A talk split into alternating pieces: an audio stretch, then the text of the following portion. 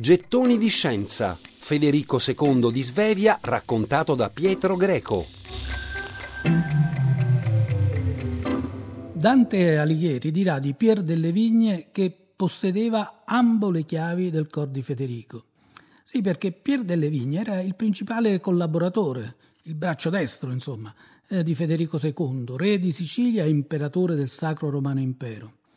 Pier delle Vigne era un politico eh, esperto, tanto in diritto quanto in letteratura, così che Pier possedeva sia la chiave del diritto sia la chiave della cultura letteraria, del cuore peraltro estremamente accogliente del sovrano svevo normanno.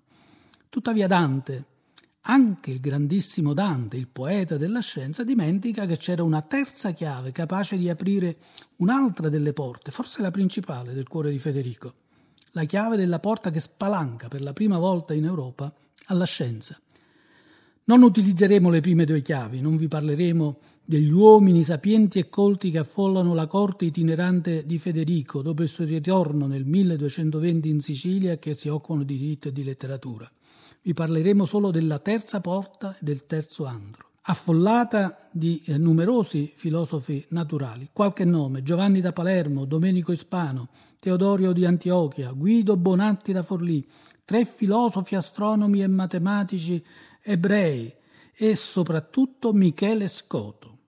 Molti sono i nomi che non abbiamo citato e non possiamo citare. Vale la pena però sottolineare che queste persone sono di provenienza la più diversa, vengono da tutte le parti del bacino del Mediterraneo anche del nord Europa.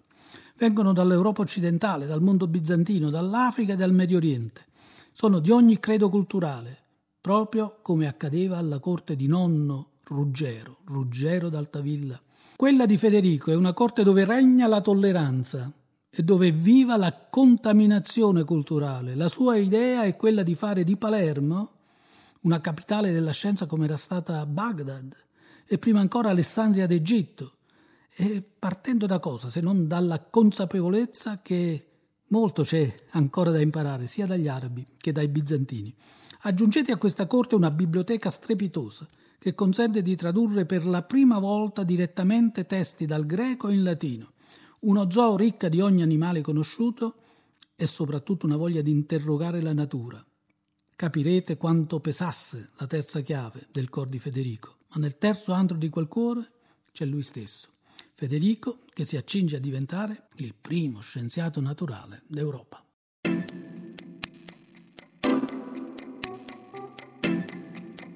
Gettoni di scienza. Federico II di Svevia raccontato da Pietro Greco.